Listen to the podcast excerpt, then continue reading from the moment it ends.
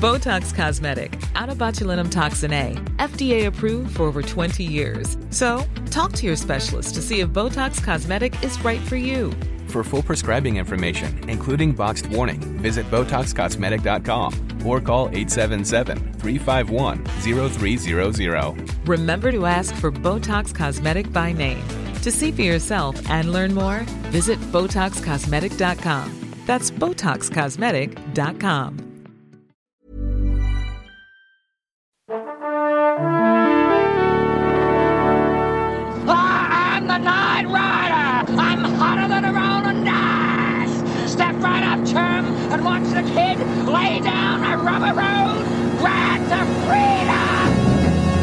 Salut, c'est le ciné, votre rendez-vous avec le cinéma qui n'a jamais boudé son plaisir face à de la belle mécanique cinématographique, du scénario bien huilé, de la mise en scène où tous les pistons s'alignent à la perfection, du jeu, de la vie, de l'énergie roulante à fond de caisse sur l'autoroute du plaisir.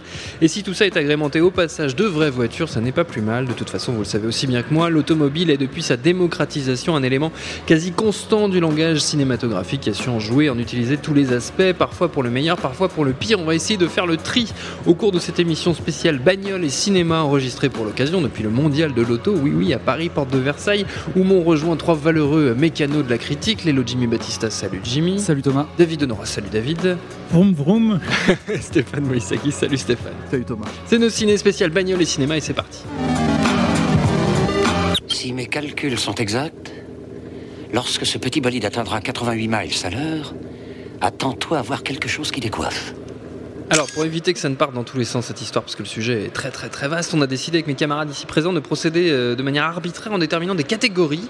Pour chacune d'entre elles, chacun de mes trois compères citera sa scène ou son film préféré, on en débattra comme on en a l'habitude. Ces catégories, je vais les livrer d'entrée. Meilleure course-poursuite, pire course-poursuite, meilleure scène de sexe en voiture, meilleur accident ou explosion de voiture, meilleur chauffeur ou pilote, meilleur accessoire de voiture, meilleure scène de personnage qui chante en voiture, meilleure cascade et évidemment, meilleure voiture pour terminer. Je précise qu'il est rigoureusement interdit, messieurs, petite vie. Difficulté supplémentaire de parler de Fast and Furious. Euh, attaquons sans attendre parce qu'on a du boulot. Meilleure course-poursuite, qui est-ce qui veut se, se lancer en premier dans le, se lancer dans le bain ? Tiens, Jimmy, tu me regardes. Et bah, et moi, je ne me regardais pas, c'est faux, si, totalement si, faux. Tu me regardais. Alors en fait, euh, non, moi, j'ai, bah, j'ai pas trop hésité parce que j'ai pris celle de Police Fédérale de Los Angeles de William oui. Friedkin. Euh, donc il avait déjà fait une course-poursuite assez euh, célèbre, qui était celle de French Connection. Tout à fait. Et ce qui est intéressant dans celle-là, c'est que c'est presque le négatif de celle de French Connection, parce que celle de French Connection, c'est plutôt une course-poursuite assez euh, physique, euh, euh, viscérale, euh, et celle-là, elle est un petit peu plus cérébrale, enfin, elle est un peu plus pensée euh, oui. pour le film. Et, euh, et en gros, ce qui est, bon, bah, l'histoire, pour ceux qui la connaissent pas, donc on a deux flics euh, qui sombrent petit à petit dans la corruption et dans le mal. Et en fait, cette course-poursuite, c'est ce qui va servir euh, de passage, en fait, euh, aux deux personnages pour passer du, du euh, comment dire, de leur, de leur personnage de flic à, oui. à, à, à enfin, passer du côté obscur, simplement, quoi. Oui. Et en gros, euh, euh, ce qui est pas mal, c'est qu'il y a une inversion des rôles, euh, des, des, des rôles pendant, pendant la poursuite. Donc, ils, par, ils partent. Euh, bon, c'est, c'est le moment où justement ils commencent vraiment à sombrer dans, dans, dans le truc. Et, euh, et à la fin, c'est vraiment euh, les mauvais de l'histoire, quoi. Enfin, oui. une fois qu'on a... Alors, le truc évidemment, en plus, c'est que le, le, le rythme et le découpage de la, de, de la course-poursuite est assez, assez incroyable également. Elle dure, elle est assez longue, elle, je crois qu'elle dure sept minutes. Et, euh, et ce, qui a, ce qui est intéressant, c'est que c'est bon, bah, outre le fait que c'est évidemment c'est chorégraphié au millimètre. Oui, parce que c'est progression, et cetera. Il y a des apparitions euh, de, d'épreuves complètement délirantes, il y a des Fenwick, des camions, et cetera. Il y a le, le, le morceau de bravoure de la course-poursuite, c'est euh, un moment où ils sont en contresens euh, sur, l'autoroute, euh, sur l'autoroute de Los Angeles.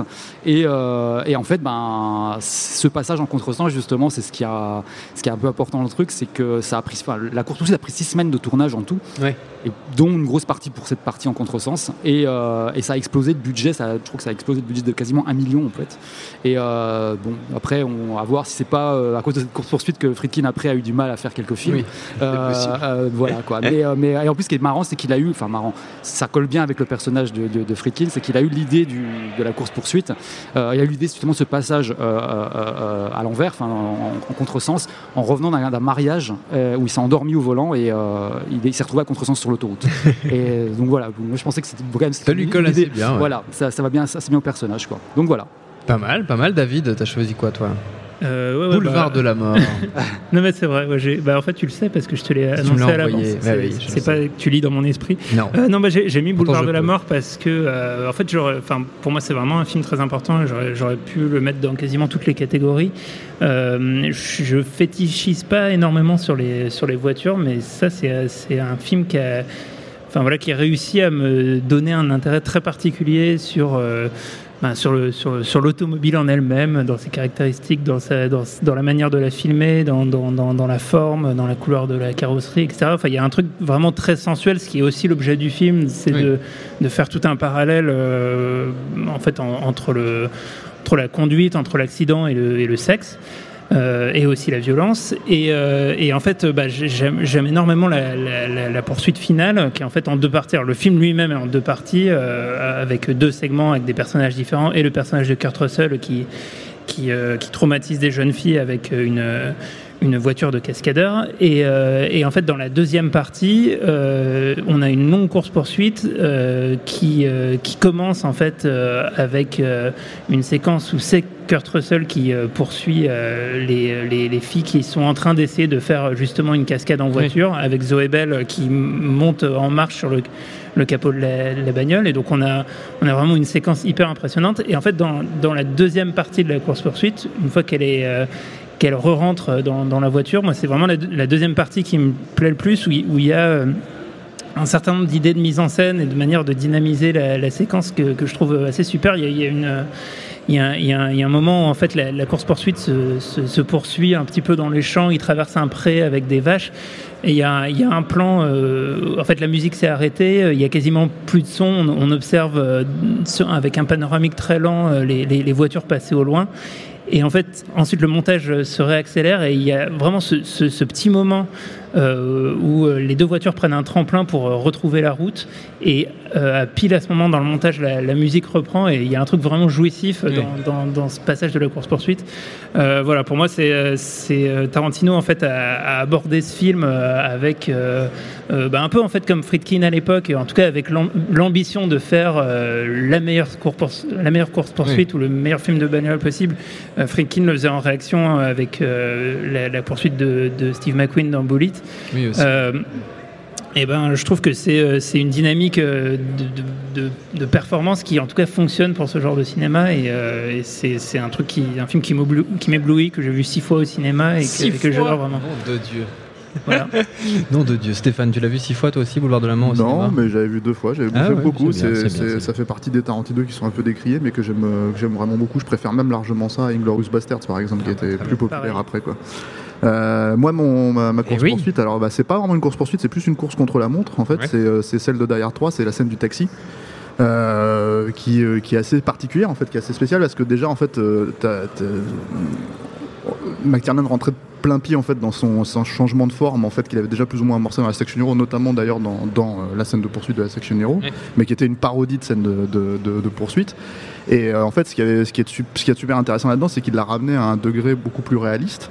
Euh, en jouant sur les zooms et tous ces trucs-là. Et en fait, l'idée, c'est que euh, le personnage de, de Bruce Willis et de, de Samuel Jackson doivent traverser, euh, je crois, une trentaine de blocs en trente minutes, une soixantaine de blocs en trente minutes euh, dans New York. Sachant que, en gros, euh, New York, c'est euh, littéralement euh, l'endroit où tu peux pas avancer en bagnole, c'est, c'est bourré d'embouteillages tout le temps. Ce qui, est, ce qui est le cas à Los Angeles aussi, mais qui est beaucoup, c'est quand même beaucoup plus une ville voiture que, que New oui, York dans oui. l'absolu, quoi. Et, euh, et en plus, le taxi, c'est quand même une bagnole assez iconique de, de comment dire, de la ville de New York. Voilà, c'est genre et le euh, taxi bloqué dans les bouchons. Voilà, et, exactement. Et le truc, c'est que ce qui est, ce qui est super fun en fait dans cette scène en, en, en question, c'est que déjà, en fait, comme d'habitude chez McTiernan, on voit les personnages réfléchir littéralement au fur et à mesure où ils avancent dans, où ils vont mener leurs actions, quoi. Et donc, une des premières, une des premières, un des premiers moments clés, c'est parce qu'elle est en deux temps, surtout cette poursuite, euh, cette course poursuite contre la montre. Ouais. Euh, c'est euh, comment dire, euh, c'est le moment où ils traversent le parc, donc Central Park, et euh, donc en fait toute l'idée c'est de te montrer encore une fois aussi le, le panorama de New York d'une certaine manière, et, euh, et c'est même une des grandes phrases de Bruce Willis en fait, à un moment où le mec il dit si on passe à travers la, la route du parc en fait on va, on va juste gagner euh, trois blocs, et l'autre il dit non, non j'ai dit à travers le parc, et donc t'as toute ouais. la poursuite à travers le parc qui est assez fun, où il largue littéralement en fait tous les autres flics qui le suivent euh, en cours de route. Et euh, la deuxième partie c'est une, bah, c'est une partie où il euh, où euh, pour justement en fait, parce qu'il y a à cause des embouteillages, pour justement euh, s'éviter en fait euh, bah, d'être coincé, ils appellent une ambulance, ils simulent un faux, euh, un faux, comment dire, une fausse urgence, et en fait ils se mettent à poursuivre l'ambulance comme, comme, comme s'ils étaient en train d'attraper oui. un ballon de foot pour arriver au, pour arriver à, au but. Au but voilà. et, euh, et ça c'est pareil, c'est assez incroyable parce que t'as, c'est bourré d'effets euh, numériques invisibles en fait, ce qui était euh, à l'époque, la, la, c'était deux ans après la révolution Jurassic Park, oui. et du coup en fait euh, toute la mise en scène était construite à travers en fait le, la façon d'arriver à masquer Euh, toutes les cascades et la façon dont elles allaient se mettre en place pour que ça soit totalement fluide. Et, euh, et c'est ce qui se passe en fait dans, mmh. dans cette scène aussi. Il y a énormément de plans où tu, tu vois que c'est Bruce Willis au volant, même si évidemment en gros euh, c'était juste une bagnole un peu trafiquée et puis euh, c'était, c'était un cascadeur qui conduisait oui. derrière. Mais il masquait tout ça en fait, et il masquait notamment. Voilà. Ah, c'est les conditions du direct. Hein. Voilà. Tous les, tous les, euh, ils masquaient, ils masquaient tous les grands moments en fait où, où euh, bah, ils évitent des bagnoles de justesse. Euh, ouais. ils, ils, on en a évité ils... une aussi là, il y a voilà. pas longtemps de justesse. Et, euh, et ce genre de choses. Donc ça, ça fonctionne super bien et, euh, et surtout ça. ça... C'est, ça met en fait littéralement le spectateur euh, dans le mood du film, qui est que le film ne s'arrête jamais. Oui. Il y aura, euh, ça fait partie des, des, d'un des nombreux travaux euh, de, de, de Bruce Willis dans le film, en fait, d'un des nombreuses euh, comment dire, quêtes qu'il va devoir mmh. faire, quoi. Et ce qui est super intéressant là-dedans aussi, c'est que euh, moi je suis quasi persuadé que la formule G T A en fait a été, euh, a été créée à travers, ce, euh, à travers cette euh, comment ce, dire, ouais, ouais. Sur, sur cette poursuite, voilà. cette, sur cette dé, ce dérive dans, dans New York, les logiques de fetch quest en fait que tu peux avoir ouais. dans, dans les jeux en fait, on te dit va d'un point A à un point B pour faire les choses dans, dans G T A. Je pense qu'elle vient vraiment de cette, de cette, euh, ouais, de cette, de cette scène et même du film en fait de manière générale, quoi. Bonne théorie. Votre théorie. Vous souscrivez ? Non, personne ne joue à G T A. Joue pas à G T A. Si, si, si, David, David souscrit et, et Jimmy ne, ne sait pas de quoi on parle. Non, euh, il, il G T A. G T A. Et tu chercheras. Le Ron Howard. Je sais très bien ce que c'est. J'ai même joué au tout premier. C'est ah, c'est bien. C'est qui, qui est une on, est, on écrasait les sectes. euh, bon, bah vu qu'on a vu la meilleure, on va passer tout de suite à la pire. Hein. Course poursuite. Et Stéphane, je te laisse, je te laisse, je te laisse le mic. Hein. Du coup, toi, ah. tu as choisi carrément Taken trois. Bah Taken trois, c'est ah, quand déjà, même. Déjà, je, je, je suis heureux de savoir que tu as vu Taken trois. Ouais, oui. Bon, beaucoup de monde a vu Taken trois. Non, mais que toi, c'est, c'est, que... c'est très difficile quand même de se rappeler quelle est la pire course poursuite euh, parce qu'en oui, général t'as tendance à les oublier. C'est quoi. Arbitraire. Hein. Voilà. Là, euh, celle de, de, de, de Taken trois, c'est l'inverse total de celle de Police Fédérale Los Angeles dont on parlait tout à l'heure, Jimmy, puisque c'est, c'est littéralement c'est pareil, c'est sur une autoroute de Los Angeles. T'as, comment il s'appelle, Liam Neeson qui est au, au, à l'arrière d'une bagnole de police. Et c'est donc la scène, est, enfin le film est réalisé par euh, Olivier Mégaton, euh, voilà, un grand grand réalisateur grand nom, français, voilà, grand nom du cinéma français. Exactement, qui avait aussi fait, je crois, le Transporteur trois, ce genre ouais, de choses, quoi. Grand film. Voilà, et en fait, et en fait, ce qui est assez assez fou avec cette scène, c'est que je crois qu'il n'y a pas un seul plan qui dépasse la seconde. Ah. C'est-à-dire, euh, euh, ils sont tous millimétrés à une seconde près, et du coup, ça devient littéralement. Pourtant, c'est assez simple. Hein. Normalement, je pense que si tu la découpes un petit peu, tu la regardes. C'est juste quelques bagnoles de, de, de, de flics qui poursuivent cette bagnole-là quand oui. lui il essaye de s'échapper, et ça crée une espèce de carambolage. Sauf que le problème, c'est que tu comprends littéralement rien, non seulement à cause du montage hypercut dont il est, euh, il le fait pas que dans la poursuite, hein, il le fait tout le temps dans, oui. dans le film, quoi. Mais en plus, tu ne comprends rien parce que euh, bah, c'est d'un seul coup le découpage se paume. Moi, il y, y, y a un carambolage de, de camions. Et quand tu regardes la scène, t'as l'impression qu'il se passe derrière eux, et en fait il se passe devant eux, donc il manque de le percuter, et c'est, c'est littéralement incompréhensible, quoi. Donc c'est voilà, et puis bon, enfin c'est pas seulement que le film est cut aussi, c'est que les plans sont moches, oui. que la scène est vraiment pas écrite, pas terrible, donc voilà. Donc c'est, c'est euh, je sais pas si c'est la pire, il fallait en choisir une, tu vois, euh, une voilà. On n'avait pas le droit de parler de Fast and Furious. Non, bah non. Euh, et, euh, et bon, il a fait, il a fait un truc un peu similaire dans le Transporteur trois avec une poursuite euh, en, v- en V T T, je crois, donc, qui était pareil, un peu, un peu, un peu ridicule avec Jason Statham. C'est, c'est toute son œuvre que tu veux saluer ici. Euh, écoute, exactement. Je, voilà. je cite, je cite son, les grands artistes. Son don pour filmer les choses en mouvement. Voilà. Très bien, très bien.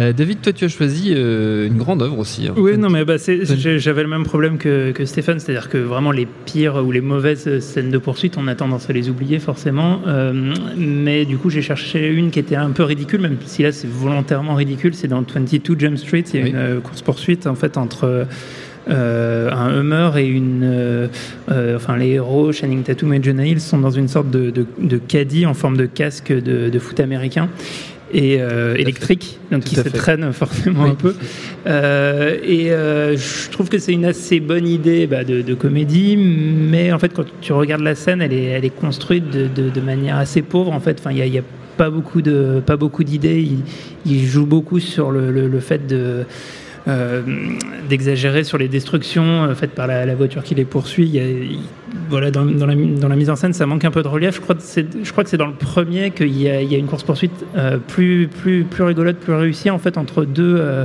entre deux limousines. Avec euh, la, ah oui, la, la meuf qui fait, oui, la, oui, qui, qui fait la, la fête par le, le petit trou à ouvrant, ce genre de choses. Euh, voilà, donc euh, c'était pas super mémorable et c'est assez, assez ridicule comme scène. Très bien, très bien, très bien. Jimmy, toi, tu fais un choix plus, plus radical. Hein. Ouais, bah, j'y suis allé vraiment, j'essaie de penser vrai. Euh, alors, c'est pas, le, pas, le, vrai, c'est pas ouais. le Vanishing Point de Richard Sarafian. On a eu peur. Hein. non, non, non, c'est le remake, de, le remake de quatre-vingt-dix-sept que peu oui. de gens connaissent, non, bah, qui, à la base, qui à la base même est un téléfilm et un direct to vidéo. Euh, de Charles Robert Carner, donc, qui a fait que des téléfilms. J'ai regardé sa filmo, c'est assez catastrophique. Alors ce qui est marrant, c'est déjà, c'est rien que quand on voit la distribution, c'est Viggo Mortensen qui joue le rôle de Kowalski et euh, qui, qui ne boit pas et qui ne se drogue pas, donc euh, déjà il y a un petit souci. Et euh, le rôle du, du D J, enfin, l'animateur radio oui. qui, qui dialogue avec lui est tenu par Jason Priestley, qui est oh. Brandon dans Beverly Hills. Oui, bien sûr, donc, ouais. donc en gros voilà, déjà là il y a déjà la, tout le désastre, il est, il, est, il, est sur le, il est sur le papier déjà. Et en fait bah non, mais ça n'a, enfin, c'est vraiment un film de bagnole qui n'a aucun, enfin qui n'a quasiment pas de bagnole déjà, il n'y a vraiment aucun sens. Et en fait ce qui est marrant, enfin un peu triste, c'est qu'en quatre-vingt-dix-sept quand c'est sorti, c'est sorti donc directement en, en, en V H S, V H S aussi. J'imagine. Voilà, et en fait le truc c'est qu'à l'époque, euh, des, ben, le vrai Vanishing Point était assez difficile à trouver, c'est-à-dire qu'on n'était ouais. pas encore dans la folie du D V D, des rééditions et tout ça. Et donc ce truc-là était disponible en, dans les vidéoclubs avec une, une jaquette qui était un peu euh, soixante-dix. Euh, ouais, on pas soixante-dix, mais un peu un peu anonyme, un peu passe-partout ah, quoi. Oui. Et du coup plein de gens l'ont, l'ont chopé oui, en, en disant mais c'est, c'est ça le fameux film, ça, le film cette merde. Et du coup bon voilà. C'est assez rigolo, mais c'est, voilà, c'était surtout pour limite euh, dire aux gens qu'il existe et qu'il faut faire attention. Faut faire attention, ne, ne vous trompez pas, ne, ne, voilà. n'achetez pas le, le, le mauvais. Du coup, Jimmy, je suis désolé, ça va rester sur toi pour le, le, le, la pire catégorie, je pense, de toute, toute cette liste. Eh ben, c'est la meilleure toi, scène de sexe en voiture. Figure-toi, moi, c'est la, l'une des plus simples. C'était le plus ouais, simple pour toi. Ouais, ah ouais, alors, bah, il y a une raison aussi, mais euh... toi, tu as choisi le Drive-In de l'enfer. Alors, déjà, ouais, je alors... ne savais pas que ce film existait. Ah ouais, ouais, ouais. Alors, en fait, c'est un film de Brian Trenchard Smith. Euh, c'est un routard du bis australien euh, qui a fait vraiment pas mal de, de films plutôt pas mal. Il a fait Les Traqués de l'an deux mille, qui est un espèce de post-apo assez violent. Euh, il a fait Le Gang des B M X avec Nicole Kidman, qui est son premier rôle. Où elle est, okay. euh, je crois que c'est son premier rôle, hein, enfin, ou un des premiers. Et il a fait mon, un curé, film... mon curé chez les koalas, que des trucs cool. Non, non, il a fait un super film qui s'appelle La Rage de la Casse, qui s'appelle Stunt Rock, Stunt Rock en, en, v, en, en V O. Et c'est un, un film complètement délirant sur un cascadeur qui va aider un groupe de rock occulte Euh, à leur faire des pyrotechnies tu, sur scène. Tu les inventes? Non, non, non, on les invente pas du tout. Il va, il va les aider donc à faire les pyrotechnies de leur concert et en fait, ils se font eux-mêmes choper par un sorcier qui va essayer. Enfin, enfin, c'est, c'est un truc délirant, quoi. Faut le voir, c'est un truc, La Rage de la Casse. Et là, celui, celui en question s'appelle, s'appelle ouais, Le Drive-In de l'enfer et en fait, sorti en quatre-vingt-six. Et en gros, ce film, euh, c'est un film post-apocalyptique aussi, mais il est dans une, une, une, un truc temporel un peu bizarre pour un film post-apocalyptique, c'est-à-dire que les films post-apo, ils sont généralement, ça se passe avant l'apocalypse ou, oui, ou après. Ou après, quoi. Bien après. Là, celui-là, c'est, c'est un une peu période peu. un peu bizarre, c'est-à-dire qu'en fait, les gens, bon bah, ils bossent, euh, ils sont à manger, ils vont chez eux, euh, ils, vont, voilà, ils font du jogging. Et en même temps, ils ont des punks dégénérés qui leur courent après euh, dans des chars d'assaut euh, et qui leur tirent dessus, quoi. C'est, c'est assez. Donc voilà, il y a un truc, un peu une vie quotidienne, un peu bizarre qui se fait, quoi. Et donc en fait, ce qui se passe, c'est que le héros donc euh, pique la, la, la Cadillac de son de son grand frère pour aller emmener sa copine au drive-in euh, voir un film. Sauf qu'il va pas dans n'importe quel drive-in, il va au drive-in de l'enfer. Et le drive-in de l'enfer, c'est un drive-in dont en fait, en gros, en fait, le, le truc, c'est que c'est un peu un. Euh, ils ont pris un peu l'idée de Mad Max deux, c'est-à-dire qu'à la place de, de l'essence, des pénuries d'essence et de, du trafic d'essence, c'est euh, les, les pièces les pièces détachées. D'accord. Voilà. Et en gros, euh, bah, au, au drive-in, pendant la nuit, pendant qu'ils regardent le film, ils se font euh, piquer leurs leur pneus. Euh, oui. Et du coup, bah, en fait, ils se rendent compte, euh, ils se disent, bon, bah, on va rester là dormir, on verra demain matin. Et le lendemain, ils se rendent compte que le drive-in est une espèce de ville euh, où, habi- où les gens qui se sont fait coincer dans le drive-in habitent et ils essaient d'en sortir. Et, et du coup, bah, son truc, ça va être d'essayer de sortir de, de, de la ville pendant que sa copine, elle, en fait, elle devient pote avec les gens du drive-in et en fait, elle, elle, elle, elle, elle rentre dans la communauté, en fait, alors que lui veut en sortir. Enfin, c'est assez marrant comme film, c'est vraiment hyper bien. Et donc, il y a une petite scène, une petite scène de sexe, en fait, euh, bah, pendant que, parce qu'évidemment, ils vont pas regarder le film, ils non, viennent non. pour baiser. Et il euh, y a une scène assez, assez chouette qui est assez crue et en même temps qui est. C'est un peu comme les, les, quand on regardait, quand on pouvait regarder les films X codés sur Canal euh, dans les années quatre-vingt-dix, où on voyait mais on voyait pas, quoi. Oui. Et là c'est pareil, c'est, c'est assez, on voit que c'est assez cru quand même. C'est le vieux, l'ancien cryptage quelque part. Oui voilà, parce que je crois que ça n'existe plus maintenant. Il et, faut euh, agiter et, euh... une passoire devant l'écran. Alors ouais, ça c'était un truc qu'on j'ai jamais essayé. Mais légende alors, urbaine. Je, je, je pense que les légendes urbaines. Il y avait aussi des gens qui clignaient, qui clignaient des yeux, qui tombaient dans les pommes. Ils sont devenus épileptiques. Enfin c'était le bordel. Enfin bref, c'est, une, c'est un truc comme ça. C'est, ça se passe à travers le, le pare-brise avec de la pluie qui coule par dessus, donc c'est à la fois euh, assez euh, assez évident, mais en même temps, euh, voilà, c'est un peu, c'est un peu brouillé. Et en fait, le truc marrant, c'est que moi, je l'ai vu. Euh, j'essaie de faire vite sur l'anecdote, mais elle est, elle non, est assez drôle quand même. Elle est bien. Est-ce que tu l'as vu à l'étrange festival en non. présence du réalisateur? Ah non, non pas du tout, pas du tout. Non, non, au contraire, moi, je l'ai vu très, très, très tôt. En fait, c'est vraiment juste après la sortie, euh, puisque c'était en quatre-vingt-sept, je crois. C'était un été au Portugal, et, et en fait, mes, les, mon éducation de, de film et de musique s'est trouvée par trois cousines qui étaient, euh, qui étaient vraiment hyper délurées et hyper délinquantes, quoi. Enfin, c'était vraiment, euh, elles avaient le look de Madonna euh, à cette époque-là, c'est-à-dire le bracelet à clous, les genre période euh, jeune fille cherche appartement. Ouais, euh, non, euh, non, bah, Who's Bad Girl et tout. Euh, ouais, voilà. Recherche, recherche Suzanne Despain. Voilà, voilà, exactement. Ouais, ça recherche Suzanne Despain. Ouais, c'est pas tout à fait le même. C'est pas le même film. Ouais. Et en gros, bah, c'était ces genres de nanas qui faisaient le mur, sortaient avec ouais. des mecs beaucoup plus vieux, écoutaient Billy Idol. Enfin voilà. Et, wow. Et en gros, elles, elles, elles avaient un magnétoscope Betamax. Et elles m'ont fait voir plein de films. Et il y en a trois qui m'ont traumatisé dans ce qu'elles m'ont montré. Il y avait euh, le premier Rambo, Force de Rangée Diabolique de Bava, et euh, ouais. celui-là, donc le Drive-In de l'enfer. Et en fait, euh, de, donc on l'avait maté avec toutes mes, donc mes trois cousines plus deux cousins qui étaient là. Euh, et en gros, on l'a maté le film. Et on, il y avait cette scène de cul bah, oui. qui m'a, du cul m'a assez marqué puisque j'en parle aujourd'hui. Et, et, et en fait, à un moment, trente ans plus tard, le film, le film est terminé, c'est super, on se barre, enfin on va dehors, je sais pas quoi, vaquer nos occupations. Et, et en fait, euh, euh, il manquait un de nos cousins. Quoi. On fait, mais qu'est-ce qu'il fout? Est-ce qu'il est passé? Ah, alors, moi, je suis retourné dans la maison. Alors, ah, non. alors non, non, non, non, ça. Jusque-là, rase sur toi. Et en fait, le truc, c'est que bon, euh, là-bas, t'as, t'as, c'est un peu inversé, c'est-à-dire que les salons sont souvent en hauteur, euh, oui. les chambres en bas à cause, de la, à cause du climat. Et donc, je, je cherche partout dans les chambres, je le trouve pas, et je vais dans le salon. Et en fait, il est en train de se mater en boucle, euh, en mettant en rewind la, la scène de cul, quoi. Et je suis arrivé, je l'ai surpris. Et il euh, y a que nous deux qui savons ça, en fait. Et aujourd'hui, tu vois, je le revois. Et, et... Mais maintenant. maintenant, la scène, on s'en tire le sait. Et bah oui, maintenant, c'est trop tard. Mais et des fois, on se revoit, euh, vu que j'y retourne encore assez régulièrement, et, et, et j'ai toujours l'impression que quand on se voit, la première chose, c'est genre, tu sais que je sais, et, et, et, et tu sais que, enfin voilà. Et, ça, ça, et du coup, voilà, ça m'est venu forcément tout de suite, quoi. Et c'est un super film en plus. Voilà. D'accord, très bien. Même quand on connaît pas ton cousin. euh... Il était très propre, il a rien fait. Hein. David, toi t'as choisi. Bah moi c'est un, c'est un film que j'ai vu sans, sans cousin, sans cousine, oui, mais qui est très bien quand même. Non, bah, moi en scène de sexe en, en voiture, alors ça. Euh, le, le, le film c'est Crash de, de David Cronenberg, c'est, c'est un film euh, très particulier qui a un petit peu un tournant dans, dans sa carrière aussi, qui est, qui est peut-être le moment où il va finir de s'extraire du cinéma de genre pour être plus dans le cinéma d'auteur et le cinéma de festival. C'est un film qui je crois avait été primé à Cannes, euh, euh, prix de la mise en scène il me semble, l'année où il avait été présenté. Euh, mais c'est un film que, que, que, enfin, que moi j'aime vraiment beaucoup, qui, dont, dont l'idée, euh, l'idée de fond en fait c'est de, de c'est d'ailleurs ce que je disais déjà sur, sur Boulevard de la mort, c'est de faire ce parallèle entre le, entre le sexe, les fantasmes et, euh, et l'accident. Oui. Et en fait, on a des personnages, notamment le personnage de James Spader qui a un accident au début du film, euh, et euh, qui développe une libido, une sexualité qui est liée vraiment à l'accident. Oui. Il rencontre un certain nombre de personnages qui partagent la même chose, le, une sorte de, de kink pour les cicatrices, et cetera. Euh, il y a pas mal de scènes de sexe dans le film, et il y en a une qui sort un peu du lot, en tout cas dans la logique de scène de sexe en voiture. Euh, c'est une scène de sexe entre Deborah Karahanger et, euh, et Elias Koteas euh, à l'intérieur exact. de la voiture, dans un lave-auto, ouais. et euh, donc en fait James Spader est au volant, il, il avance la voiture dans, dans le lave-auto, euh, qui, est, qui est, donc tu, tu filmes la, la voiture sur plein d'angles, la scène de sexe qui est extrêmement crue. Elias Koteas il est suintant, il est dégueulasse, oui. enfin, il y a vraiment, il est assez impressionnant. Son personnage il est vraiment, vraiment enfin, à la fois flippant et à la fois complètement euh, fascinant en oui. fait. Et, euh, et, euh, et donc on, on suit vraiment, c'est, c'est, c'est une scène de sexe qui est pour le coup, enfin à mon, à mon sens au, au au bon sens du terme, vraiment traumatisante. Il y, y a vraiment un truc qui se passe qui fait que tu ne vois plus un, un, un lave-auto de la même manière après ça. Plus jamais, tu ne laves ta voiture pour ça, un lave-auto. Stéphane.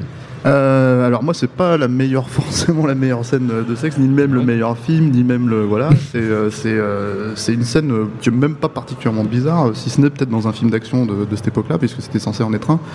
Euh, c'était un film qui s'appelait The Chase avec Charlie Sheen, réalisé par Adam Rifkin, qui euh, qui en fait un film tout tout qui est sorti, je crois à l'époque au même moment quasiment que Speed. Donc tout le monde a plus ou moins fait un comparatif. En français, ça s'appelait À toute allure. Ah, c'est, avec, euh, c'est le film avec, en, en, avec Henry Rollins. Euh, en flic euh, qui, le, qui le poursuit. Voilà. Exact, et, exact. Et euh, bah, un, en fait, moi, je, je, j'attendais un petit peu le film à cause du réalisateur, de, euh, Adam Rifkin, parce qu'il avait fait un petit film culte en fait, qui s'appelait euh, À plein tube, qui était un peu bizarre. C'était l'histoire d'un mec qui... qui euh, euh, qui était euh, stand-up comédienne et qui était nul à chier. Et il avait un bras qui lui poussait dans le dos et d'un seul coup, en fait, il, comment dire, ça, ça il ressemble, au film, ça ressemble met... au film de Jimmy un peu. Voilà, et, et, et il se mettait à raconter, il se mettait à raconter ça sur scène et ça devenait un, ça devenait un succès un peu bizarre, un fric, c'est tout quoi. Donc je me disais tiens, ce mec, il va peut-être faire un truc un peu sympa, un peu intéressant avec ça, mais pas vraiment. En fait, c'est vraiment une, un truc assez basique où Charlie Sheen, en gros, euh, s'échappe de prison et prend une nana en otage en bagnole et il fonce vers le Mexique. Il a toutes les, tous les flics qui lui courent derrière. Et ça devient un truc où bah, les deux tombent amoureux. C'est l'autre, la nana, c'est la, à l'époque très jolie euh, Kirsty Swanson, qui était la toute première Buffy dans le film Buffy. Oui, euh, exactement. Voilà. Oui. J'ai toujours préféré dans l'absolu à Sarah Michelle Gellar, quoi. Et, euh, et en fait, c'est juste une scène où ils continuent à rouler, rouler, rouler, et donc ils font. Enfin, euh, elle monte sur lui, euh, sur le siège. On avait compris. Voilà. Et, et en gros, bah, ils font l'amour. Mais avec, en roulant. En roulant et avec, ah, un, avec à un moment donné, en fait, comme c'est assez stylisé, tu vois, un, un fond de coucher de soleil un peu euh, en contre, en contre-jour, hein, qui, qui, qui rend la scène limite. Euh, Comment dire, euh, t'as l'impression que ça pourrait être un boulard, mais, euh, mais sans, sans les gros plans, quoi. Donc, euh, donc euh, voilà, et c'est, c'est, euh, c'est une scène qui est un petit peu autre en fait dans ce genre de film, parce que, parce que voilà, mais en même temps, c'est, c'est un film assez ba- basique. Et je sais pas pourquoi, c'est probablement le seul truc dont je me rappelle c'est du la, film. C'est, c'est la seule et quand tu m'as dit scène de sexe dans une voiture, j'ai fait hop, hop c'est ressorti ça, du, du fond de, mon, du fond de tiroir, et voilà quoi. Voilà, bon. Je n'ai jamais revu le film. Hein. Non, mais j'imagine. Alors par contre, pour le meilleur accident ou explosion, t'as choisi un film que j'imagine tu as vu plusieurs fois et qui, pour le coup, euh, est un, un vrai monument, pour, à mon sens en tout cas, c'est les Blues Brothers. Ouais, enfin c'est voilà, là, là tu parles de, de, de carambolage, de, ouais. de cascade, d'accident, d'accident de bagnole, bah t'as cette, t'as littéralement c'est la même euh, de voiture de, de voilà, la même logique en fait, c'est, c'est euh, Jake et Elwood qui sont poursuivis pendant pendant une bonne moitié du film euh, par euh, par euh, toutes les polices de Chicago de, et sur littéralement toutes les États-Unis, mmh. puisque je crois que si je dis pas de bêtises, à la fin ils arrivent. Euh, c'est quoi la ville où ils arrivent c'est, Non, c'est pas Los Angeles. Non, c'est Chicago. C'est Chicago. Ah bah, ils, je sais plus d'où ils partaient, mais ouais. bref, euh, voilà, ils ont fait un peu le tour des États-Unis, quoi. Et euh, et t'as notamment ce carambolage complètement dingue euh, qui euh, déjà. En plus, il y a les cow-boys et les nazis qui les. Voilà, parce que tout le monde commence à les poursuivre. En fait, t'as un carambolage complètement dingue où t'as mais je sais pas combien de bagnoles ouais. que, que comment dire qui euh, qui s'empilent. Qui s'empilent que, qu'on a essayé de refaire en France chez nous dans un grand film aussi. Ah, vous voyez pas ce que c'est ? Taxi cinq ? Non, Les Anges Gardiens. Ah, Les Anges Gardiens. Il avait littéralement, euh, Jean-Marie Poiret avait littéralement essayé de refaire cette exact, scène, quoi. Exact, exact. J'ai et, vu au cinéma. Voilà. Et, et donc, en fait, mais évidemment, il y avait dix fois moins de bagnoles. Oui, et ouais, voilà. c'était pas. C'était euh, pillable, bon, et puis il y a ce moment, il y a ce moment complètement absurde en fait, parce que c'est, c'est ce que fait en général et surtout à l'époque John Landis en fait, où t'as d'un seul coup la bagnole des, euh, comment dire, euh, des, euh, je crois des nazis qui se retrouvent à faire une espèce de carambolage oui. pas possible, et se retrouver dans le ciel et, euh, oui, et oui, repartir. Oui, oui, oui, donc, part, euh, enfin, que, qui avec le, les deux mecs qui sont côte à côte et qui, je vous ai toujours aimé. Voilà, exactement. Voilà. Et, et, et donc c'était, euh, voilà, c'est, c'est assez, euh, c'est assez, euh, c'est assez énorme à voir parce qu'il y a, il y a un abattage en fait complètement dingue quoi. Et le petit bonus en fait que j'avais rajouté. Oui, t'avais rajouté un bonus. Parce que c'est une bagnole, c'est une explosion de bagnole qui m'a toujours impressionné quand j'étais gosse et du coup j'en suis resté là. C'est la première explosion de bagnole dans Le Dernier Samaritain. Tout à fait. Où là, Tony Scott, il n'y avait que lui pour, ça, pour faire des, des, des explosions comme ça, et où la bagnole est littéralement soulevée. Euh, sur place en fait et on mmh. retombe et, et, et, et, et plie en deux. J'ai, j'ai toujours trouvé cette, cette explosion magnifique. Oui, voilà. Elle est très impressionnante, un peu surprenante. En elle, est très surprenante elle est très aussi, surprenante aussi avec la scène ouais. qui précède, ouais. euh, qui est une qui scène est pas du tout dans plus ce là vaudevillesque, ouais. on va dire, mais qui. qui vaudevillesque, c'est une scène de film noir où, euh, ouais. où même on retrouve sa femme dans le placard. Non, c'est pas non, c'est pas vaudevillesque, mais ce que je veux dire, c'est l'amant dans le placard. Oui, voilà. Tu t'attends pas à ce que la bagnole explose. Mais ça, c'est Shane Black, les gars. C'est tout. Shane Black, Tony Scott, Tony Scott, les meilleurs, les meilleurs, les meilleurs. Euh, David, toi tu as choisi, on change de, de registre. Faut profondément de registre, oui, puisque tu as choisi Les Choses de la vie. Oui, bah, les, les Choses de la vie de, de Claude Sautet, ça, de Claude ça, Sautet, ça, oui. ça commence avec un, avec un accident de voiture euh, qui est du coup hyper important dans le film de, de, de, de Michel Piccoli, euh, qui est, euh, qui est en fait déjà dans le, le, le bouquin qui a été adapté pour le film, le, l'accident de voiture était euh, décrit de manière hyper détaillée, hyper précise, et on, on est vraiment dans la même logique dans, dans, dans le film, où en fait tout l'accident, qui est un accident un petit peu complexe avec deux camions euh, qui sont rentrés dedans au milieu de la route, et, et en fait la sortie de route, enfin la tentative de... de Michel Piccoli d'éviter le crash euh, et puis tout ce qui tout ce qui suit en fait est très détaillé et euh, est fait euh, au ralenti avec énormément de plans. Euh, le, le tournage de la scène euh, a duré euh, a duré je crois une dizaine de jours et, euh, et c'est c'est en fait c'est vraiment très élaboré, c'est-à-dire qu'on voit euh, on voit tous les détails de, de l'accident, comme euh, aussi, enfin, c'est quelque chose qu'on entend souvent dire, en fait, que quand on a un accident, on, on voit un peu les choses se passer au ralenti, et du coup, oui. on, on le...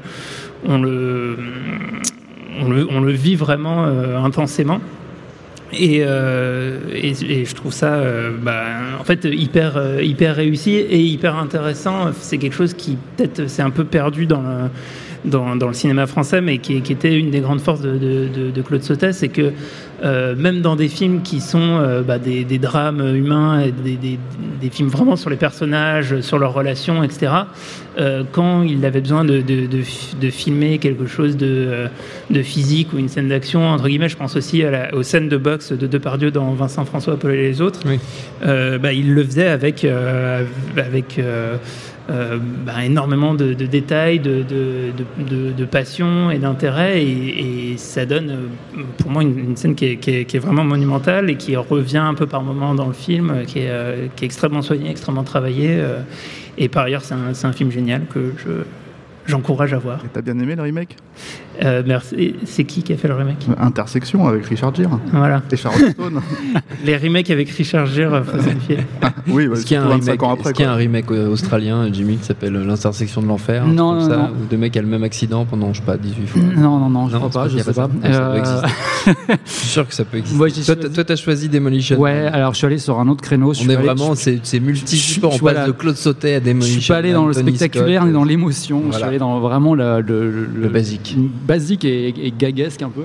C'est que en fait, moi, j'adore ce film, euh, évidemment, comme vous j'imagine, pas mal de monde.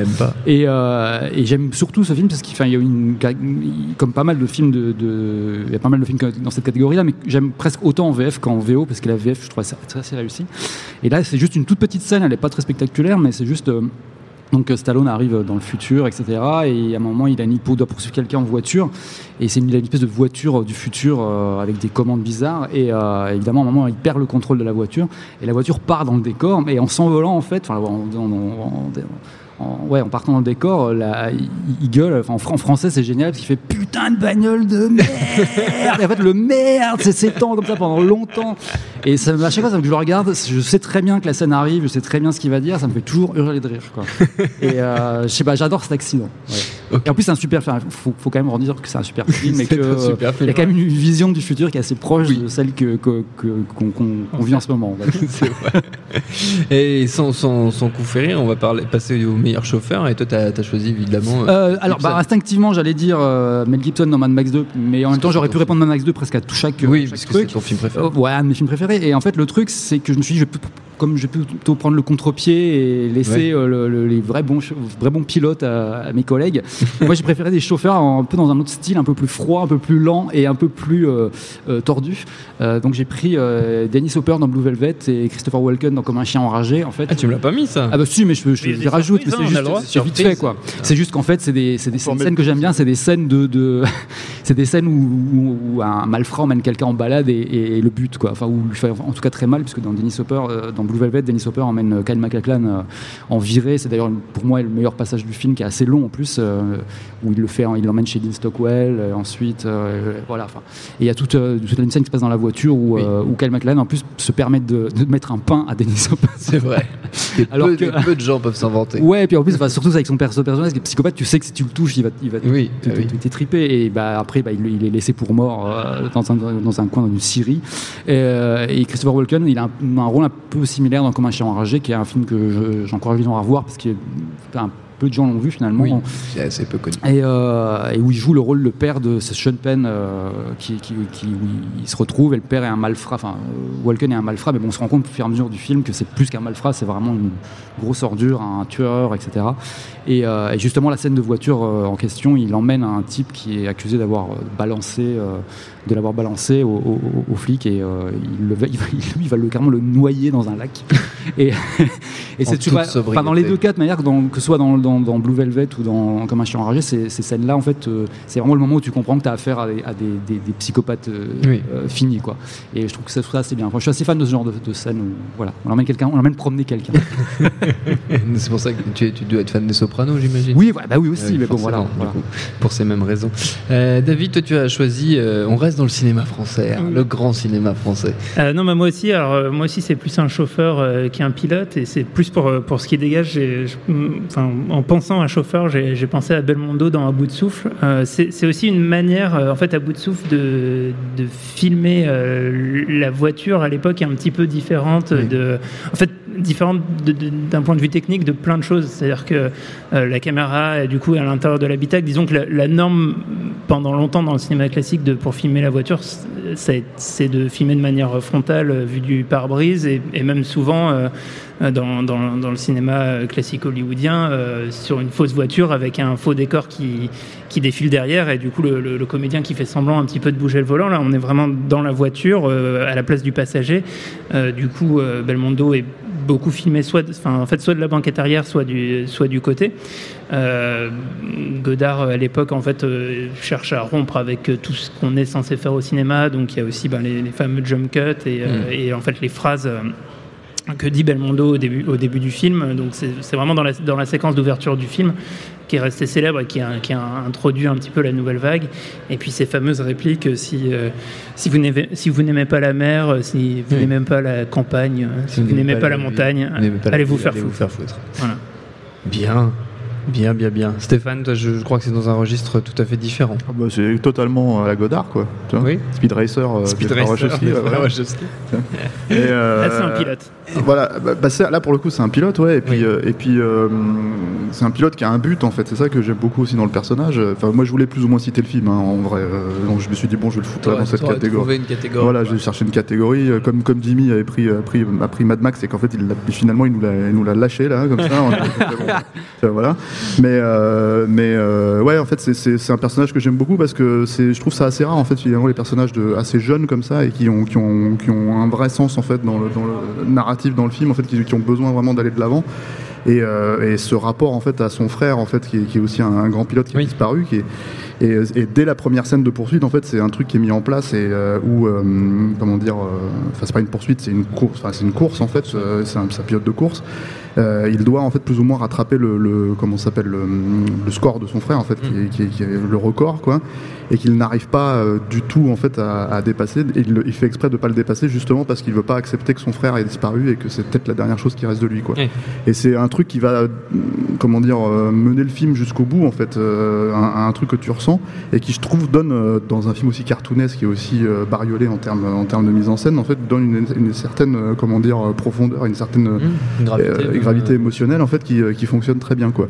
Euh, voilà, j'aurais pu citer d'autres d'autres d'autres pilotes aussi quoi. Belmondo dans le casse pour le coup et pas dans un Godard deux, deux ans bordel mais euh, mais euh, mais voilà ouais c'est c'est c'est euh, ouais c'est un personnage que je trouve assez touchant et qui a une vraie raison de conduire en fait une vraie raison de de, de, de piloter quoi. Mais Belmondo aussi hein, tout à fait pas tu pour aller à la mer à la montagne voilà ou aller ou aller se faire foutre voilà. En l'occurrence euh, on reste avec toi Stéphane, le meilleur accessoire de voiture, toi t'as, t'as choisi les ailes de la voiture de Fantomas dans Fantomas. Ah ouais mais parce que ouais, parce qu'en fait moi vos histoires, moi j'ai pas de fétiche, est... euh, j'ai pas de fétiche de comment dire euh, d'accessoires, euh, les trucs avec les petits dés ou je sais pas qu'on accroche au machin, le sambon, tout ça. Je j'arrive pas à trouver ça dans les films, je, ah oui. je fais jamais vraiment attention à ça.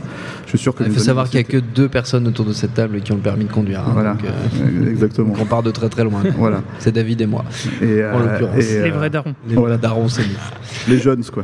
Les et jeunes, euh, voilà. et euh, donc ouais, et moi en fait quand j'avais vu euh, Fantomas contre, contre Scotland Yard à l'époque, à la toute fin, puisque c'est la, ouais. le dernier film qui a été fait, la dernière adaptation qui a été faite à l'époque, bah, le truc qui était assez, assez incroyable, c'était de voir que, que, que Fantomas s'envolait avec sa bagnole, il appuyait juste sur un bouton, t'avais les ailes qui s'ouvraient et, et il s'envolait. Je me suis dit putain, c'est incroyable, c'est génial. J'avais pas encore vu James Bond à l'époque. Et j'en avais peut-être eu un, mais je crois qu'il n'y avait pas encore ça dedans, quoi. Et euh, j'avais trouvé ça formidable. Donc je me suis dit c'est un accessoire génial. Et toutes les bagnoles devraient en avoir un. D'accord. Voilà. Et c'est pour ça que t'as jamais passé. Il n'y a ton... pas de bagnole avec. Voilà. Ouais, exactement. T'as jamais passé ton permis. C'était beaucoup trop de déception. Mon permis pilote aussi. Voilà. David, tu tu tu tu nous as dit que tu réfléchissais encore tout à l'heure. Non mais alors le pire, tu m'as pas fourni ta réponse à l'avance. C'est que c'est moi qui c'est moi qui. Pourtant c'est toi qui as suggéré cette catégorie. Suggérer cette catégorie et euh, en fait je l'ai suggéré en ayant en tête euh, un truc qui est euh, qui n'existe pas voilà. vous, vous voyez ces, ces, ces chiens qui, qui secouent la tête à l'arrière de, de oui. la bagnole et, oui. et je suis persuadé de m'en rappeler dans un film une version détournée de ça, et je n'arrive pas, j'ai googlé dans tous les sens, je n'ai pas réussi à, à retrouver, passé, donc j'espère qu'un auditeur... Il a passé quarante-huit heures épouvantables. Ah non, mais c'est affreux, je, je dors plus, donc j'espère qu'un auditeur de nos ciné va, va, va nous suggérer des trucs. J'espère. Euh, et du coup, j'ai trouvé un, une petite alternative, c'est, alors, c'est, un, c'est, un, c'est un, faux, euh, un faux accessoire de, de, de, de bagnole, et ça aurait pu aussi servir pour la scène de l'accident, et en plus, c'est une scène d'accident qui ressemble euh, finalement dans son découpage et dans le ralenti euh, aux choses de la vie dont j'ai parlé tout à l'heure. C'est euh, le pendentif euh, accroché au pare-brise dans euh, Femme fatale. Oh. Qui, euh, qui euh, donc c'est au pare-brise d'un camion, hein, mais oui. bon, ça, ça marche, et qui provoque un accident à cause d'un reflet euh, dessus. Euh, voilà. C'est Femme fatale, c'est, c'est un, c'est, enfin moi, comme, moi qui suis deux palmistes jusque jusqu'au bout, euh, sans, sans sans aucun regret, euh, il peut faire tout ce qu'il veut et, et tout je, je sais que des gens euh, commencent à rejeter à partir de Femme fatale ou avant ou après. Bon, euh, pour moi c'est un grand film parmi parmi d'autres d'autres chefs-d'œuvre et, euh, et et cette scène notamment est, est hyper ludique, enfin il, y a, il se passe plein de choses et, et sa connexion avec l'ensemble de la structure du film, je trouve, est hyper intéressante. Voilà. Bien. Pas mal. Jimmy euh, bah, moi j'ai un peu, je suis allé chercher euh, tiré par les cheveux. Oui. J'ai pris le coffre dans Repo Man. Oui, alors on va expliquer un peu. En fait, mon Repo Man, c'est un chaque voiture. Je sais que t'as pas ton permis non plus, mais quand même. Ouais, c'est un film d'Alex Cox, donc euh, qui, qui était tourné en quatre-vingt-quatre. C'est, ça raconte, en fait, c'est une espèce de, de variante de, en quatrième vitesse de Robert Aldrich, euh, qui, qui racontait déjà euh, une espèce de, de, de, de course poursuite pour retrouver euh, un contenu d'une mallette qui était un peu euh, précieux et euh, supernaturel un peu. Et, euh, et donc là, c'est pareil, sauf que ça se passe dans Los Angeles de quatre-vingt-quatre et c'est euh, des punks, euh, des ripomen, donc c'est-à-dire des huissiers qui doivent récupérer oui. des voitures euh, pour les dont les traites n'ont pas été payées, et puis euh, des extraterrestres, des nazis, enfin tout ça, qui veulent récupérer la, la voiture. Euh, une voiture, c'est une Chevy Malibu euh, euh, dans laquelle, en fait, dans le coffre de laquelle, on sait qu'il y a un truc. Parce que moi, dans la première scène, euh, la, le, le, la voiture qui est conduite par une espèce de savant fou, euh, elle se fait arrêter par un flic et donc le flic ouvre le coffre et il se fait désintégrer par une espèce de rayon vert. Et donc on sait qu'il se passe un truc avec cette voiture.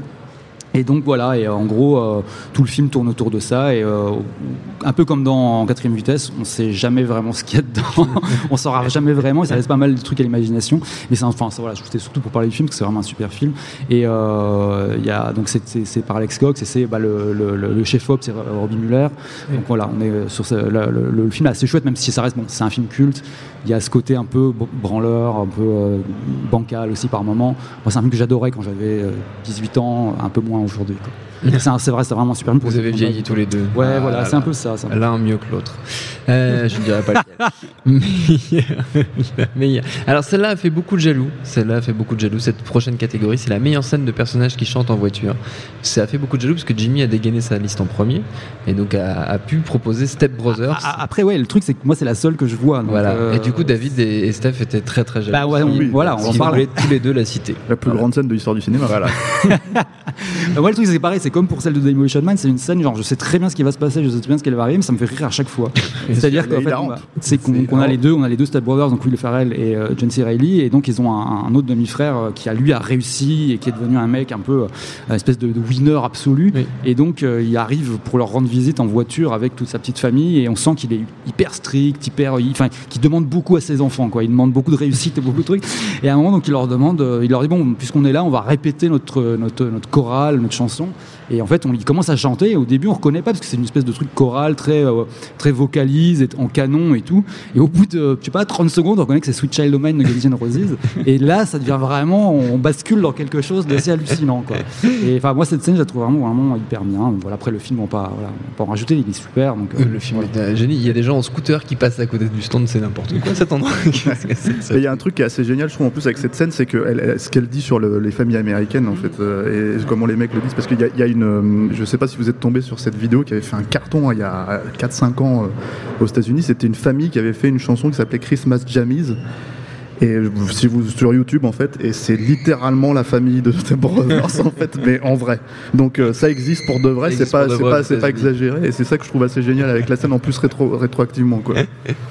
David, toi, tu voulais la mettre aussi. Tu bah ouais, non mais en plus, euh, moi, pour, je trouve ça un chef-d'œuvre. En plus, moi, j'ai une passion pour les. Euh... pour le, les gens qui chantent a cappella dans les, dans les films. J'aime beaucoup la série Pitch Perfect pour, pour les mêmes raisons. Et euh, non, mais c'est, en fait, c'est parce que ça me fait un truc, c'est à la fois ça m'émeut et à la fois je trouve ça hilarant. Et donc ça me met dans une sorte d'état de tension euh, bizarre. Donc, quasi érotique. Mais, mais, mais du coup, moi, contrairement à Jimmy, je, c'est, c'est aussi un kink particulier, les, les gens, les, qui, chantent les gens qui chantent en voiture. Du Il me coup, semble je, que c'est toi qui as proposé cette je, catégorie. J'en connais, j'en connais plein d'autres. Hein euh, et euh, et alors, j'en ai plus, je vais en citer plusieurs que j'aime bien. Et donc il y en a une notamment à la fin de, d'Attache-moi de, de Pedro Almodovar qui est, qui est, qui est hyper intéressante parce qu'elle est, elle est, en fait, elle est très ambiguë. Euh, en fait, euh, Attache-moi, c'est, c'est, c'est un film sur une relation euh, euh, à la fois d'autorité, enfin extrêmement ambiguë, entre Antonio Banderas et Victoria Abril. En fait, il, il, la, il la séquestre jusqu'à ce que euh, finalement elle accepte elle-même d'être séquestrée. Et, enfin, c'est une histoire entre guillemets d'amour, mais vraiment à l'Almodovar et, et, et au meilleur d'Almodovar dans, dans quelque chose de vraiment très très très ambigu. Et euh, la fin du film, en fait, euh, euh, ils sont tous les trois en voiture avec, euh, avec la sœur de Victoria Abril qui est jouée par, euh, par Lolas León. Et euh, en fait, il commence euh, et euh, Antonio Banderas est sur la banquette arrière et enlace Victoria Abril qui conduit.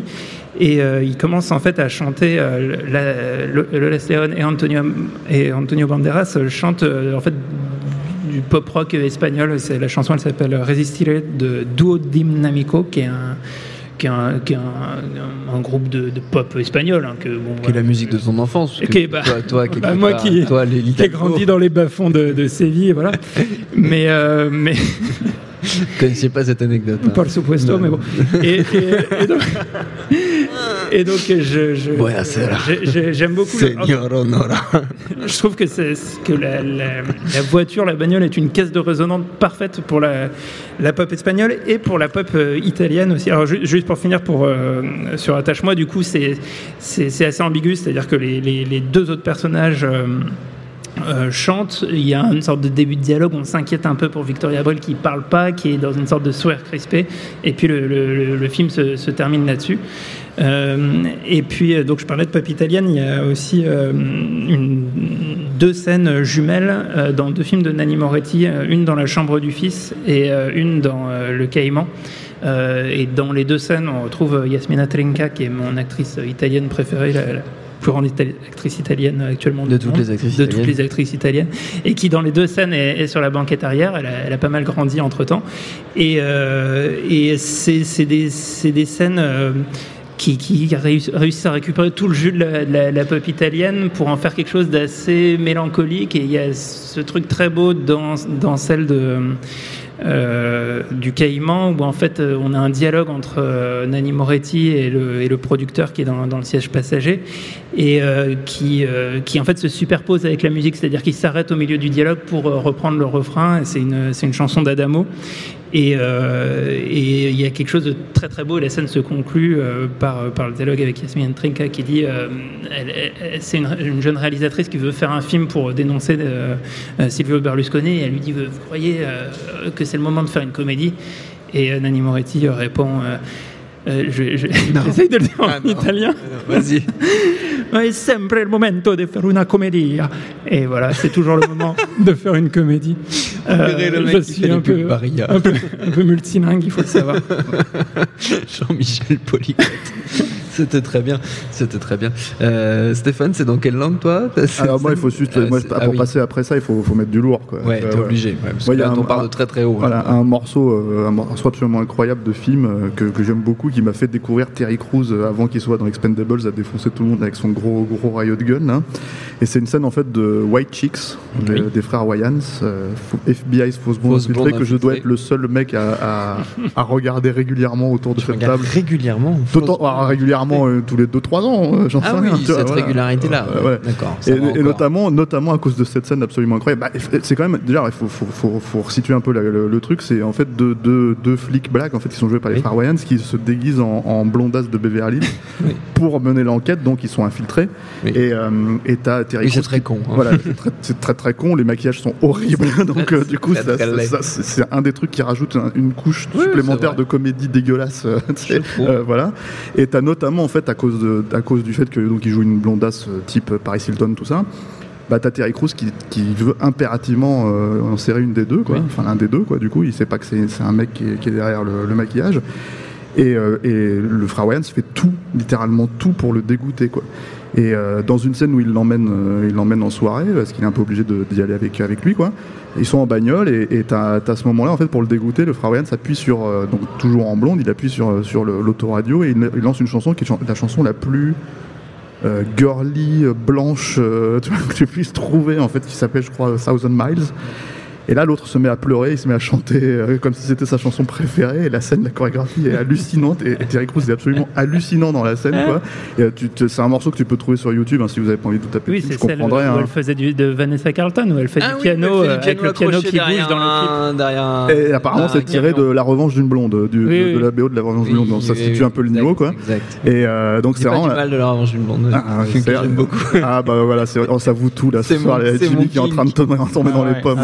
C'est mon king. On l'avait pas. La personne qui fait les, tu sais, à la fin du sur le site là, qui, qui met les répertories, ouais. répertories de tous les films là, elle ouais. va faire un score. Elle va passer une super bonne journée. On est donc, la vraie d'avance. C'est, cette, scène, cette scène est formidable et elle est tellement formidable qu'elle a été reprise dans un Adam Sandler avec Terry Crews qui euh, qui apparaît euh, dans un embouteillage au, devant euh, devant Adam Sandler et qui se met à chanter. Alors je crois que c'est une autre chanson, je sais plus, mais ils ont repris littéralement le truc où il fait le con en bagnole, tu vois. Et euh, comme euh, le principe de Click, c'est qu'il a une télécommande, il peut accélérer tout ce qu'il veut, tous les passages de sa vie. Il accélère ce moment-là et ça rend le, la scène encore plus ridicule. Ouais.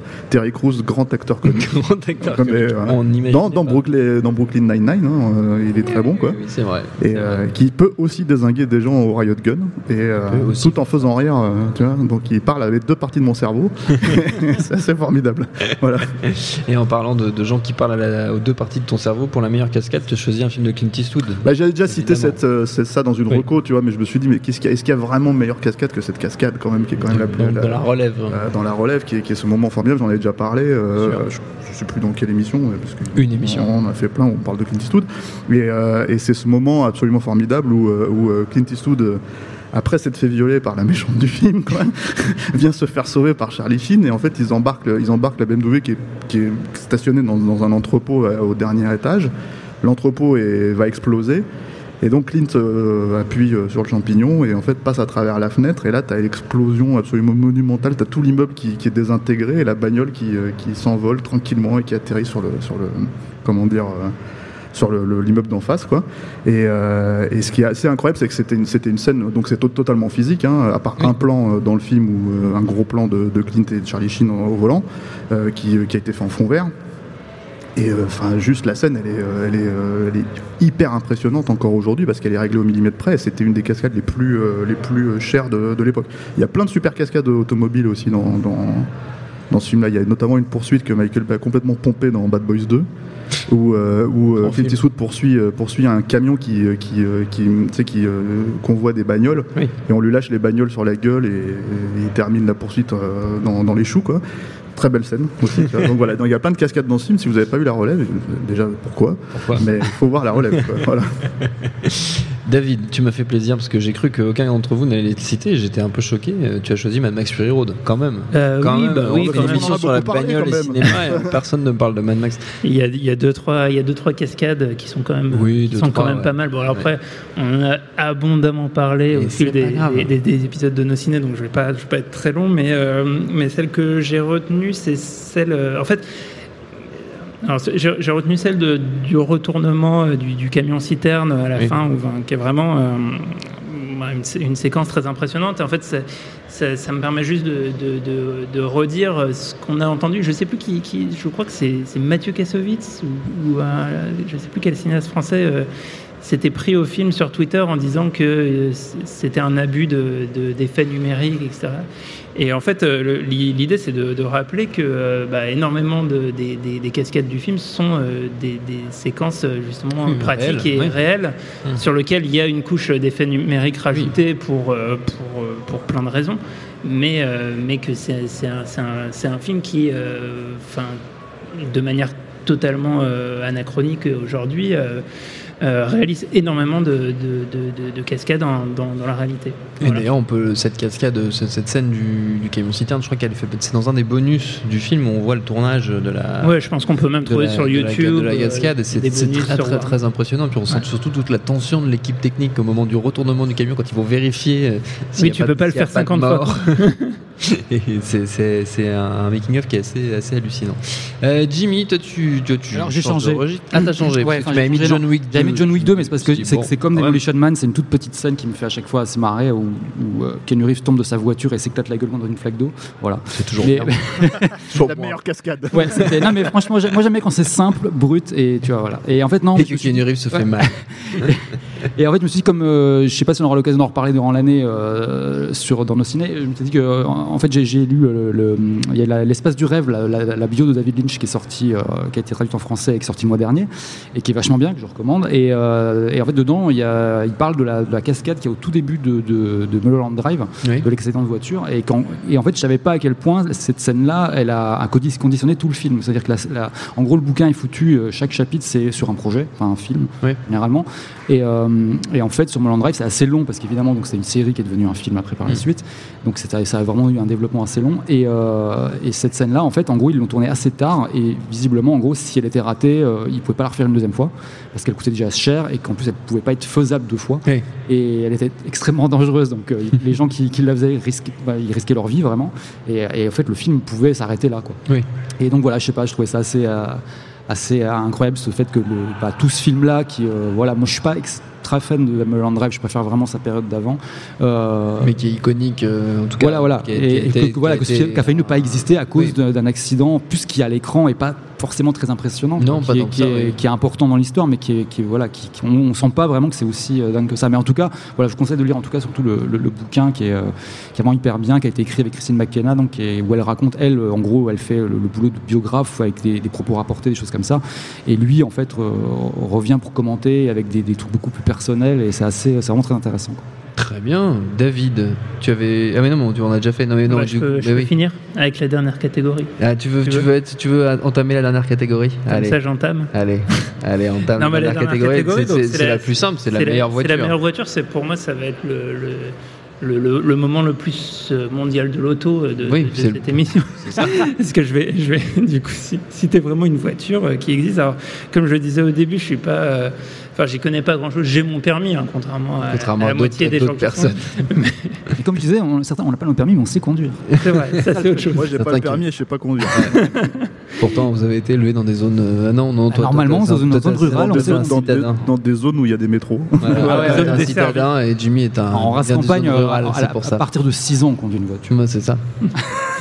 C'était huit ans tout à l'heure quand on en parlait. Ouais, ans, sept ans, à sept ans on perd son berlingot. À huit ans. Et donc c'est monstrueux. Euh, perdre son berlingot. Voilà, alors on va peut-être s'attarder. Voilà une expression qu'on n'avait pas entendue depuis les années quatre-vingts. je, je, donc, vous m'expliquerez après. Ouais, ça veut dire. On t'expliquera. Euh, donc, euh, donc voilà, tout ça pour dire que j'ai pas une, une culture automobile très très développée. Donc je, je la plupart du temps je connais pas vraiment les euh, les modèles, les modèles ça, euh, ouais. ce genre de choses. Euh, en revanche, et du coup ça me permet de, de citer un, un site internet. Euh, qui est un site internet assez incroyable, ça s'appelle l'Internet Movie Car Database. I M C D B, ouais. I M C D B, qui est complètement, complètement fou et qui relance, mais genre, mais vraiment des, des, des dizaines et des dizaines, des centaines de milliers de modèles de voitures, mais c'est un niveau de précision, vous imaginez même pas. Ça recense par film, par le, film, par modèle de voiture. C'est-à-dire que tu veux voir une Twingo de quatre-vingt-seize, tu vas trouver trois cent cinquante films dans laquelle euh, tu, les, tu les vois parfois au, au troisième plan. Toutes les, c'est-à-dire que dans la, ah, c'est vraiment je, je suis allé le voir justement pour le pour, pour quelques films qu'on a là, mais la course-poursuite de, de, de, de Police Fédérale de Los Angeles, la moindre voiture est taguée. C'est-à-dire que dans, le, dans, le, dans l'autoroute, là, toutes les petites voitures, elles sont. Euh, il y a la marque. Il y a le même site avec des flingues. C'est vrai ? Ouais, ah oui, bah c'est oui. génial. J'ai pas mon permis d'armes. Moi non plus, mais c'est pas grave. Mais il a quand même des armes, par contre, Stéphane. Et, et, donc, euh, et donc, ça me permet de, de, de vous donner le modèle d'une voiture qui, qui m'a fait un petit quelque chose que, quand, quand je l'ai vue. C'est la, la Ferrari qu'on voit au début de Miami Vice. Alors, c'est, un, c'est une Ferrari. Ah, j'ai eu peur parce que tu m'avais mis Miami Heat. Ouais, mais alors, c'est alors, un, suis, un j'ai, du coup, j'ai cherché Miami Heat. Je sais que c'est une équipe de basket, mais c'est aussi le nom de Sexy Dance quatre. Donc, je me suis dit, il a complètement pété les plombs. Qui est beaucoup moins bien que le trois. Oui, je sais que t'aimes bien Sexy accident. Enfin, c'est pour ça. Non, mais je sais. Je sais. Et euh, oui, je l'ai vu. Je l'ai vu au cinéma en oui, trois D oui, d'ailleurs. Oui, Accident oui. quatre. Il l'a même recommandé dans un dans un oh. ciné. T'étais pas là, c'était pas. Et j'avais dit que c'était mieux que là. là non. On est dans la parodie là où non, non, il, a vraiment, pas, il a vraiment, il a vraiment recommandé. Non, non, c'est très bien. Donc dans, euh, donc, dans Miami Vice. Et donc, Vice, et donc, donc dans Miami Vice de Michael Mann. Au début, il y a une Ferrari qui est une Ferrari F quatre cent trente Spider F un, un modèle de deux mille six. Okay. En couleur carcoal, si vous voulez. Okay. Charbon, donc. Okay. Charbon. Et, euh, et donc, euh, et en fait, c'est, c'est, c'est surtout la manière. Alors, tu parles pas très bien anglais parce que je crois que c'est pas carcoal. Hein, c'est charcoal. Char- voilà. Charcoal. Oui, je... Alors l'espagnol, l'italien, tout va bien, c'est, mais c'est plutôt c'est un latin. C'est ouais, pour que pour que nos auditeurs puissent googler plus facilement. Ah, d'accord, le, ouais. le truc. Et euh, et donc. Euh, Et donc cette cette voiture, euh, bah en fait ouais, la, la manière dont elle est filmée, en fait, euh, c'est, enfin voilà, la, la séquence est de nuit, c'est une décapotable, on a les les, les, les cheveux, la moustache de, de Colin Farrell qui qui frissonne au vent, il y a, y a vraiment un truc qui se passe et euh, et, et qui, te, qui te fait sortir, chose que je ressens très rarement au cinéma, de me dire ah j'ai, j'ai, j'aimerais bien j'aimerais bien être euh, j'aimerais bien être dans cette voiture. Donc voilà, cette Ferrari. Très bien, très bien, très bien. Jimmy, euh, moi j'ai choisi euh, un autre registre. Euh, c'est une Ferrari aussi. Ouais, c'est une Ferrari. C'est c'est, c'est une, une Ferrari Spider également. C'est une Ferrari Spider California de soixante et un. Ah. Euh, bon, c'est une réplique. dans dans dans donc la. Dit-il folle... comme si je savais ce que ça voulait dire. Dans la folle journée de Ferris Bueller. Ah oui. Et euh, de John Hughes. Euh, enfin, moi j'adore ce film, c'est un film préféré. Et puis surtout en fait, c'est que la voiture, elle a un rôle très très euh, important oui. dans le film. Parce qu'elle symbolise un peu la liberté des personnages, mais aussi leur, leur émancipation à venir, euh, puisque en gros, c'est grâce à cette voiture, euh, qui, enfin, cette voiture va, va conf- je raconte pas comment, il y a des gens qui l'ont pas vu, mais euh, va, va permettre la confrontation d'un des personnages oui. avec son père, et cetera. Enfin, et, et va un peu changer un des personnages. Et euh, enfin, je la trouve assez chouette. C'est pas forcément plus mon type de voiture d'habitude. Euh, j'aime plutôt les trucs un peu vulgos, type euh, Pontiac Transam, euh, ce genre de choses. Euh, les R cinq que tu conduisais dans les champs. Voilà, mais j'ai, j'ai moins d'attachement. J'ai moins d'attachement, mais euh, mais euh, la Pontiac Transam c'est vraiment un truc de redneck. Hein. Oui, ouais. et, euh, et donc non, mais là c'est juste que aussi attaché d'ailleurs. ouais non ouais, ouais carrément. et, et voilà non enfin voilà c'est un film que j'adore et euh, et pour le coup la voiture et en plus il y a une scène enfin dans, dans les deux cas c'est-à-dire qu'elle a, elle a un rôle un peu dramatique dans le film et puis aussi euh, hyper euh, comique. Enfin il y a une scène où ils vont déposer la voiture. Euh, Euh, chez un, un truc un voiturier, enfin une espèce de garage, euh, et les mecs euh, leur disent évidemment faut surtout pas la rayer parce qu'elle appartient au père oui. des personnages.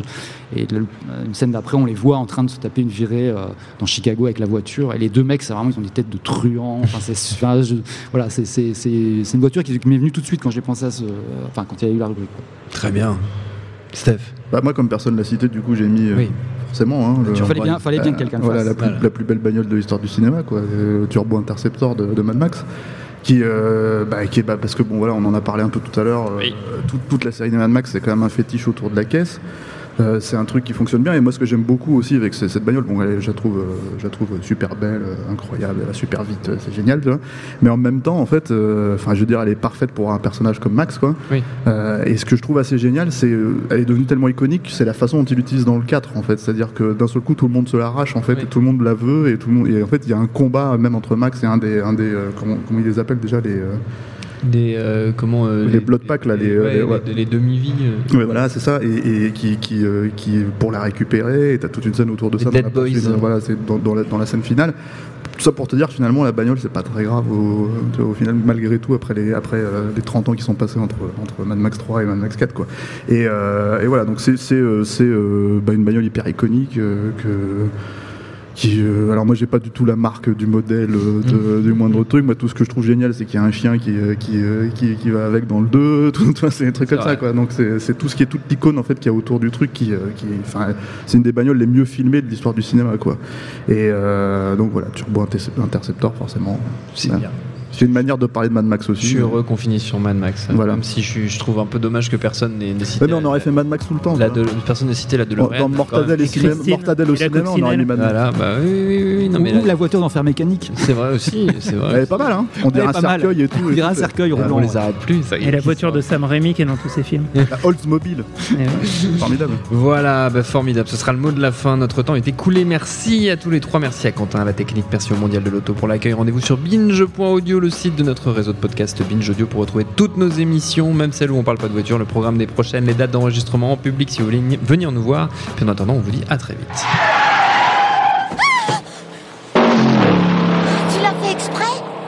crois pas assez bête pour faire la course avec ce taré ? Binge.